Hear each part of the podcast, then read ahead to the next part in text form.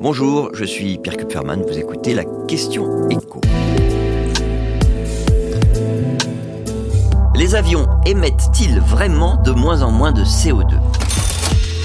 Selon le dernier rapport du cabinet IBA, qui est cité par les échos, la moyenne mondiale des émissions de CO2 par kilomètre et par passager a atteint son plus bas niveau historique le mois dernier.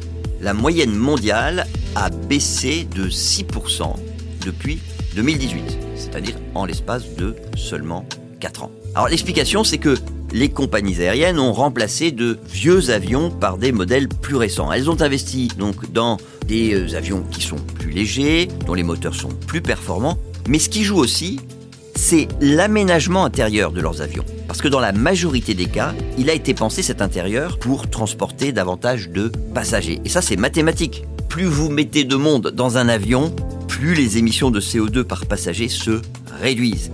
Et d'ailleurs, ça explique pourquoi la compagnie aérienne la plus performante au monde est une compagnie low cost, long courrier.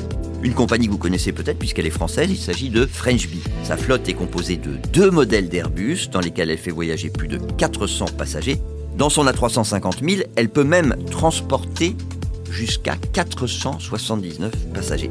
Mais il n'y a que 2 classes, éco et premium, il n'y a pas de siège qui se transforme en lit. Et c'est d'ailleurs cette densification, comme on dit dans le jargon aérien, qui lui permet de faire la différence avec ses concurrents. Cela dit, mettre près de 500 passagers dans un avion, ça ne suffit pas pour se classer parmi les compagnies qui émettent le moins de CO2. Prenez Emirates, dont la flotte est très majoritairement composée d'A380. L'A380, c'était un avion qui est conçu pour transporter au moins 500 passagers. Et la compagnie Dubaïot, elle a justement tout misé sur cet avion.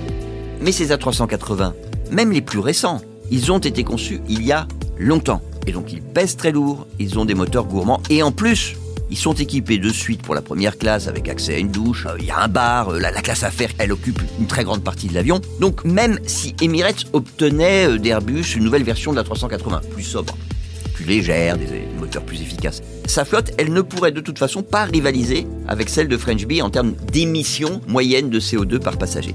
Alors après, le dilemme, c'est que les avions low cost de French Bee y permettent de se déplacer à l'autre bout de la Terre pour un prix très attractif. Donc, au final, ils sont aussi une incitation à voyager davantage. Et c'est ça, finalement, le sujet clé dans la question de l'avenir du transport aérien. C'est que si le nombre de passagers transportés et le nombre de vols quotidiens se remet à augmenter au même rythme qu'avant la crise, cette modernisation de la flotte des compagnies aériennes, elle ne permettra pas de réduire les émissions de CO2 de tous les voyages en avion qu'on peut faire autour de cette planète en danger.